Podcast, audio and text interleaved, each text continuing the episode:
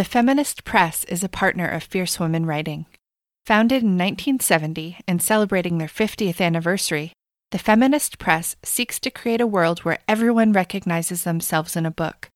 A nonprofit and independent publisher, they support storytelling that ignites movements and inspires social transformation. The Feminist Press lifts up insurgent and marginalized voices from around the world to build a more just future. Learn more about their books at feministpress.org. Welcome to Fierce Women Writing, the podcast where female voices are elevated, creativity is ignited, and writers are inspired. I believe that stories can enlighten, heal, and entertain the reader and the writer. First, the writer has to quiet their doubts long enough to get the words on the page. I'm here to help you put your doubts away and focus on your creativity. Every day I talk to writers and would be writers who aren't writing. They're not writing because they don't think they're good enough, because they've been rejected, don't have time, or don't know where to start. That's why I created this show, so that you can hear from other writers who want to inspire you to share the stories that only you can tell. I'm Sarah Gallagher. Come write with me.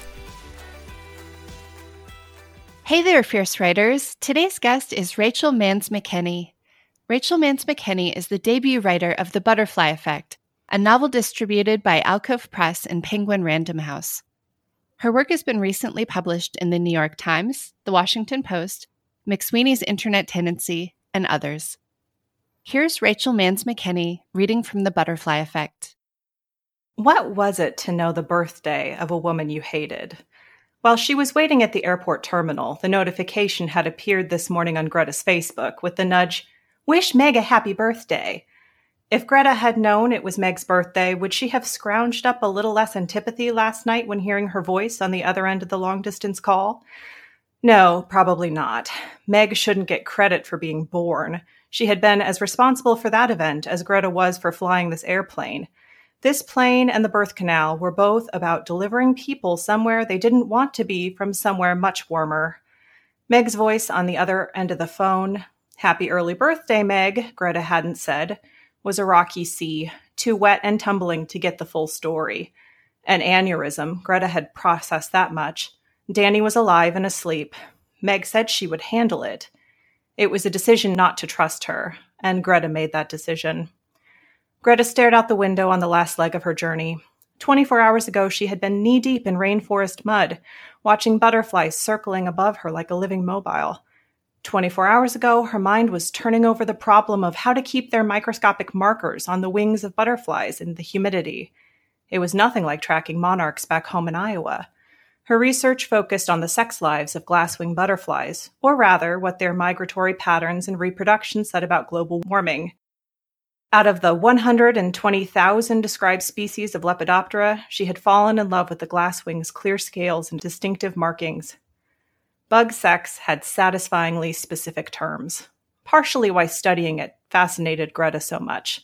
Lekking, the term that described the communal release of glasswing butterfly pheromones, one of the species' unique features. Butterflies were cheap dates, easy lays, a quick suck of nectar, a little body spray, and down to business. They settled down on a couch of leaves, their abdomens touching. Butt to butt, Larry, Dr. Almond, had joked on their first day in the field. Butterfly mating didn't have the intense staring into the eyes that human romance required. Male butterflies also had specific body parts, valvae, which hooked the female during copulation. Luckily, also not comparable to human genitalia. There were some direct comparisons to be made. Butterfly mating didn't take long, like human mating, at least in Greta's limited experience. Insect peni were called aedeagi, which combined the words in Greek for genitals and to lead, and heck if she hadn't met many men that had led with those too. She thought about Meg and wondered if there were a female version of valva that could trap someone in a relationship. The glasswing's limited range made them the perfect test case for the changing climate, or at least she hoped that would prove to be the case. Two weeks into her semester long research trip, and now this airplane ride home. Two weeks was about enough time to collect one twentieth of the data she needed for her dissertation. Danny was sick, Meg had told her. Greta took a sip of her Pepsi and returned it to the tray table. Danny was hurt, Meg had said. Another sip. The men on the seats next to her held hands on the armrest, the fingers of one lightly unclasping from the other while he fell more deeply asleep. Danny was in the hospital and Greta should come home if, in case. Greta's hands shook. Or maybe it was the plane. Probably turbulence. And her Pepsi sloshed a few sickly droplets onto the carpet. Greta leaned over with a napkin to wipe up her mess, only to find two things. One, airline carpet was disgusting. Its patterns must be designed to cover stains like what she was trying to rub out. Two, there was a caterpillar. Oh, hi, she whispered to it. Classically defined, it was a perfectly ordinary Lophocampa modesta, but current circumstances also identified it correctly as a distraction. Greta angled her boot to cage the tiny, spiny yellow caterpillar between the wall and the seat in front of her. Some day this caterpillar would become a moth with small dark patches across its wings. Unlike its butterfly brethren, moths hold, fold their wings to hide their abdomen, something like the plane they were currently on. A plan formed in Greta's mind. First, she drank the remainder of the Pepsi. Then she reached across the lap of the man in the center seat and tipped his contents of his melting ice into the em- almost empty cup of tomato juice. Greta took the two empty cups and moved her foot slowly to uncage the caterpillar. It froze, but Greta didn't. She caught it between the cups and lifted. When she pulled the cups off the floor, she saw the caterpillar suspended on the lip of one, standing astride it like a tightrope walker. Now, having gone to all this trouble, she wasn't going to leave it on the plane like a pretzel wrapper. If nothing else, her friend Max would find it funny, and that was worth something. She needed someone to find something funny today. She arranged her hands so that one palm could kiss the cups together, then reached for the call button. Maybe the flight attendant had tape. Thank you so much for reading for us today, Rachel. Welcome to the show. Thank you so much. Rachel, what are the ideal conditions for you to write? So, I'd like to say solitude, but that can be hard to find. I have three young children. So, uh, I definitely need childcare in order to find a quiet, still enough place to get work done. And that's been harder to get this last year for sure but I'm I'm lucky enough to have about 10 hours a week of non work childcare available for me that I can have some space and headspace to myself that I sort of save up my creative energy for. Other than that, I can write anywhere. I can write in a car, back seat. I can write outside, just somewhere where I can put my thoughts together without being needed by someone else. Why do you write? I write because I love to read, actually, and I felt like I needed to join the conversation. I felt like I had something to add to it. I've been writing since I was young, like many writers, and the more I read and the more I wrote, the more confident I, I was that I wanted to join this conversation that was going on around me, or at least in my head. I also found that when I don't write and when my writing practice lags, I become sort of intolerable to be around. So I think it also is a way of ensuring I can be a good sociable person with the people around me if I can get the rest of the stories that I'm thinking about out on the page. What inspires you? My ideas, my stories, my humor pieces all start with curiosity about something I don't know. I think when you are young, you think you know everything you know, you get this little piece of knowledge and you feel so sure about it. But I think the older you get, the more you realize how little you know. And I find that some of my best work comes from digging into those places that I never would have considered before, all of the jobs that people have that you don't think about that help keep the world running, all of the parts of nature that are going on around you without you ever noticing.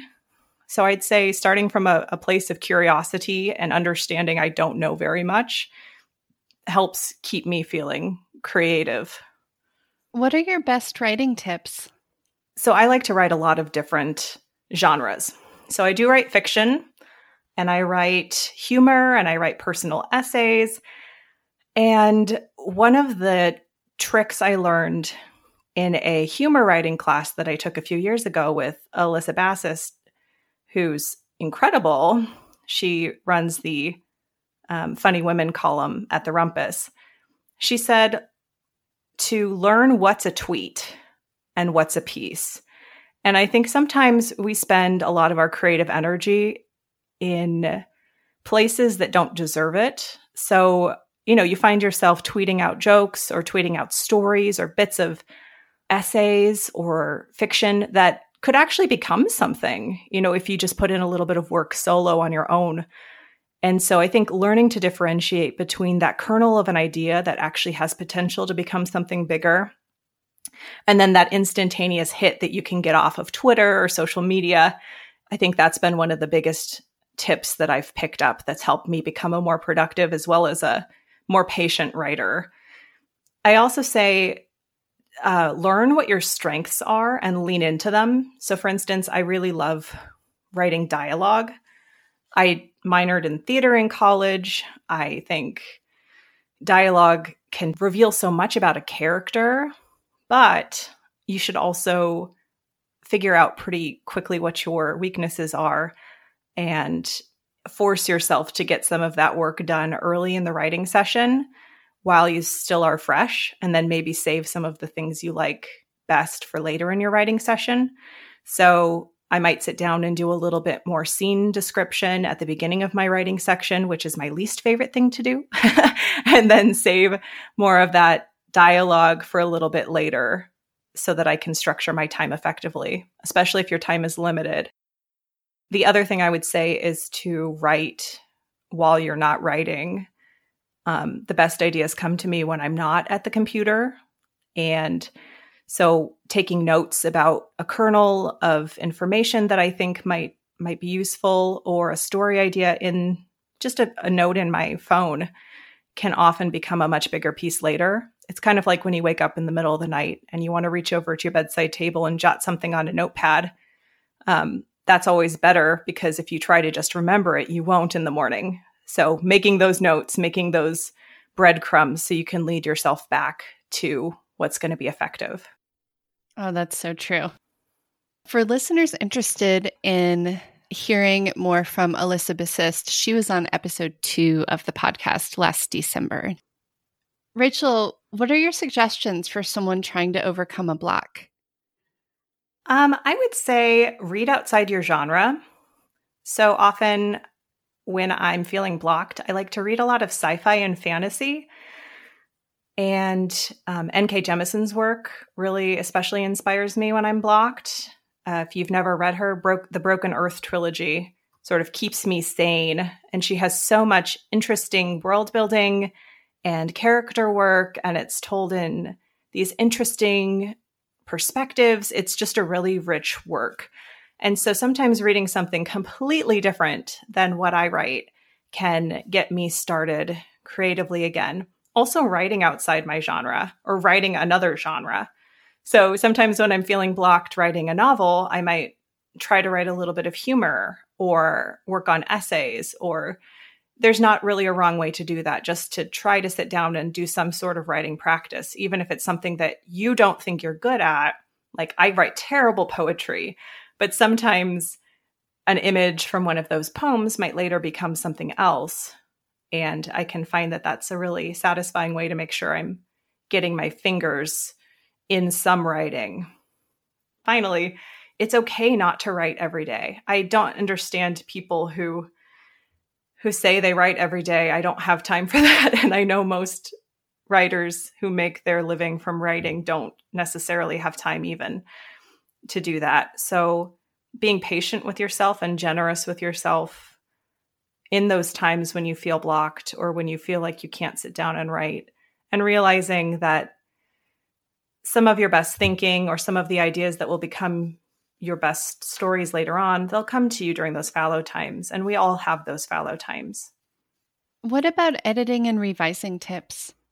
My biggest thing here is not to edit until you finish you wouldn't ice a cake that's not baked.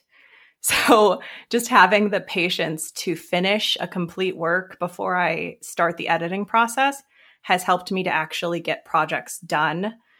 I've written, see here, six book length manuscripts in the last seven years.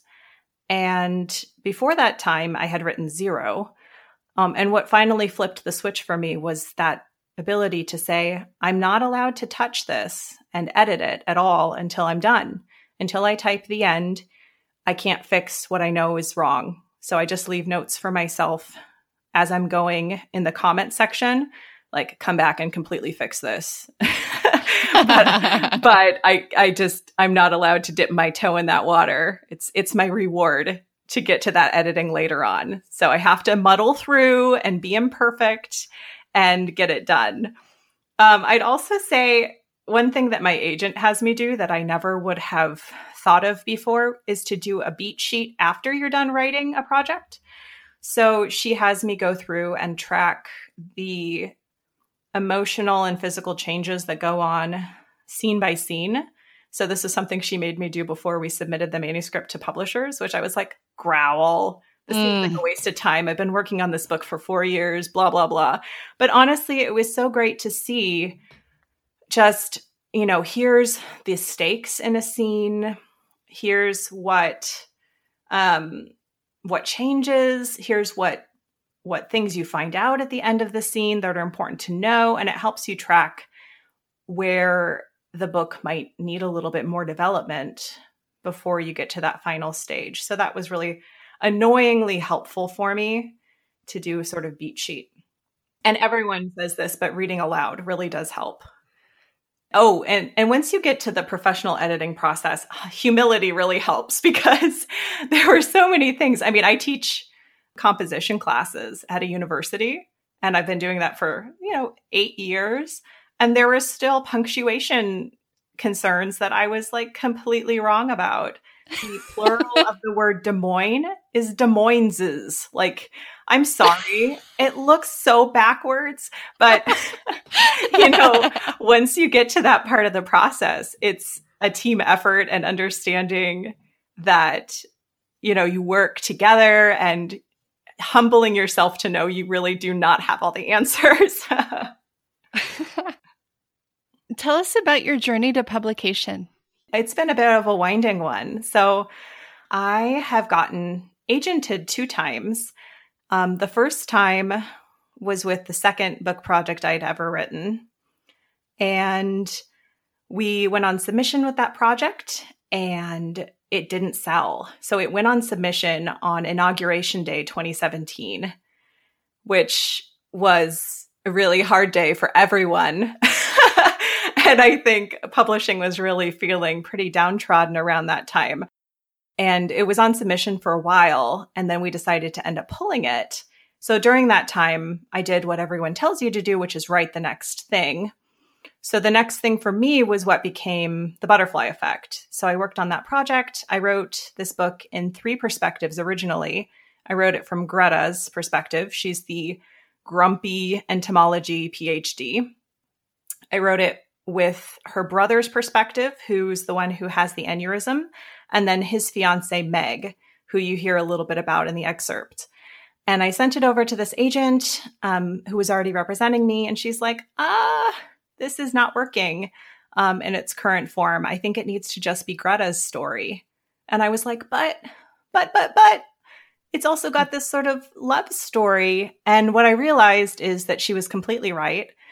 Um, the book was mostly about Greta's sort of transformation into understanding how to be loved, um, as well as how to accept the relationship that her brother's in with this person that she doesn't really like. So I rewrote the whole book from just Greta's perspective. And then that agent still didn't like it. Whoa. She's like, I- am not passionate enough. And I'm like, okay, I get it. Um, so I made the decision to end representation, which was really hard because she was she's a wonderful person and she's a well-known agent. Um, but I, I decided I'm gonna I'm gonna sally forth and find another partner. And I was lucky to be able to find one within a relatively short time after that. Um, and so then after that, we we sent our submissions out and we are now publishing, which feels incredible. But it's it's been a long journey and it it isn't always straightforward. Would you share your submission to publication ratio? Yeah, I think it's been pretty dismal. I mean, luckily you, that's that's customarily the answer. right. Well, and so you can look at any of the genres I write in. Let's take humor for instance. Anyone who has ever written humor has submitted to McSweeney's, right? Mm-hmm. And McSweeney's I got 42 rejections from them before I got my first acceptance. I mean, oh my gosh, thank you for saying that. Seriously. And poor Chris Monks, you know, you feel so bad. He he sends you the the nicest just quick, sorry not for us. Thanks. Thanks for letting us have a look. And you're like, "Oh, my heart." But but it is so normal um to to have that. And then you know, essays a little bit more successful, I'd say, mostly because they just take so darn long to write that by the time I'm done with them, I, I sort of know exactly where they belong. And I've been lucky to, to be able to home them in places. Um, novels, uh, novels, let's see here. The agent finding process, I had at least 40 rejections for my first book that I got an agent with eventually, and about the same for when I found representation for the butterfly effect. So it just it's a it's takes patience.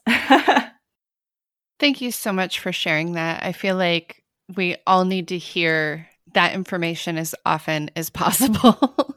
right. Well, and the biggest thing that I've noticed is that making friends who are at the same part of the journey that you are is such a comfort um, making friends who are querying while you're querying, who are on submission while you're submitting. It it just makes the load a lot easier to bear. And and now I get to celebrate with some of those friends. I'll be on some panels with them and doing some events with them when we've all reached the part of the process that we all had been dreaming about back when we were submitting. So it's it's really fun to see your friends succeed that you know we're down in the trenches with you. That's so beautiful. Who are some other women writers or creators we should be aware of right now? Absolutely. Um, I would say one who's another. So I'm a Midwestern writer. Another Midwestern writer that I'm obsessed with right now, who's absolutely hilarious, and Lord knows we all need more humor in our lives, um, is Mia Mercado, and she has a book of essays that's out this year. That's a collection of nonfiction but also humor columns, and it's called Weird but Normal and it is so funny and wise. She has some of these essays that include titles like Mustache Lady. Um, she talks about using hair removal products. One of my favorites, I think it might have been originally published in the New Yorker, but I'm not sure. But it's called White Friend Confessional. and uh, uh, it's all of the things that a a white woman would tell their friend of color to to confess about. Um, another author that I absolutely adore and whose collection was out last couple of years is Tyrese Coleman, and she wrote uh, a book called How to Sit, and it's called A Memoir in Stories and Essays, is the subtitle. And it won, no, it was nominated for the PEN Open Book Award. And I've never read anything like this collection. It's walks the line between fiction and nonfiction so artfully. And it is about things that are true, but she doesn't always tell them, you know, in the actual truth. It's it's kind of a hard thing to one of the reviewers, Nicole Chung, said, You're not entirely sure where fact ends and fiction begins. It's a not a very long collection of essays and it is stunning and beautiful and it will take you a while to chew through just because of the depth of language and how wonderful it is. And where can listeners find you online? Yeah, I'm on Twitter most often and that's at RM McKenny, M C K E N N Y. I'm also a new baby on Instagram at Rachel Mans McKenny and there's lots of cute bug pictures there and, and book stuff. And then on my website, rachelmansmckenny.com. Thank you for sharing your writing and wisdom with us today, Rachel. Absolutely. My pleasure.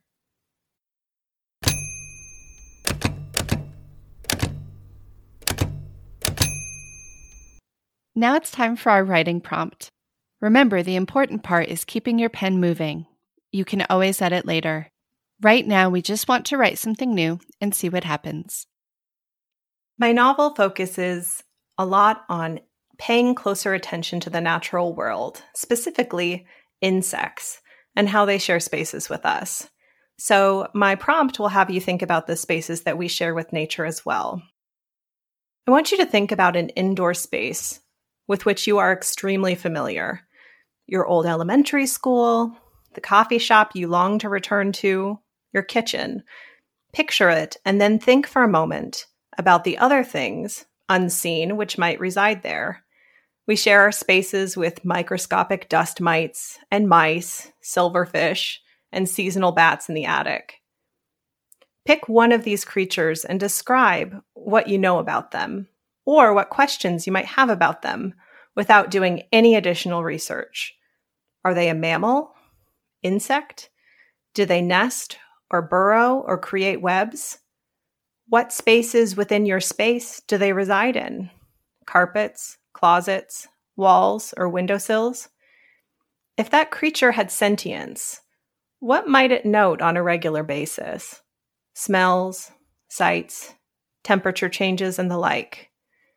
Finally, create a scene in which two people are talking, told from the perspective of this truly outside observer. What might an actual fly on the wall overhear? What might be noticed with those compound eyes?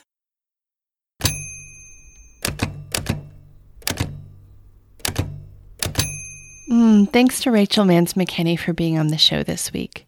My key takeaways from her interview are one, it's okay to not write every day. Two, if you're stuck right outside your genre. And three, you wouldn't ice a cake that's not baked, so don't edit before you're done writing. Rachel Mans McKenny's book, The Butterfly Effect, just came out this week. There's a link to buy it in the show notes. I'd also like to take a moment to celebrate the first anniversary of the podcast, which was this week on December 5th. When I started the show last year, I had no idea that it would grow the way that it has, or that I would hear from so many of you on how listening has helped you feel better about writing and to write just a little bit more. I'm so happy to be on this journey together. Send me a message and tell me what's helping, or if you have ideas on how the show can grow. Thank you so much for listening. I'm Sarah Gallagher, and this is Fierce Women Writing. I'll be back next Thursday with another episode. Until then, keep writing. Become a supporting member of the podcast with a monthly contribution at fiercewomenwriting.com. Get more writing prompts and engage with other writers on our Instagram page at Fierce Women Writing. Remember, women is spelled with an X. You can also help us reach more writers by sharing this episode with a friend and subscribing, downloading, and reviewing the podcast. Thank you for listening.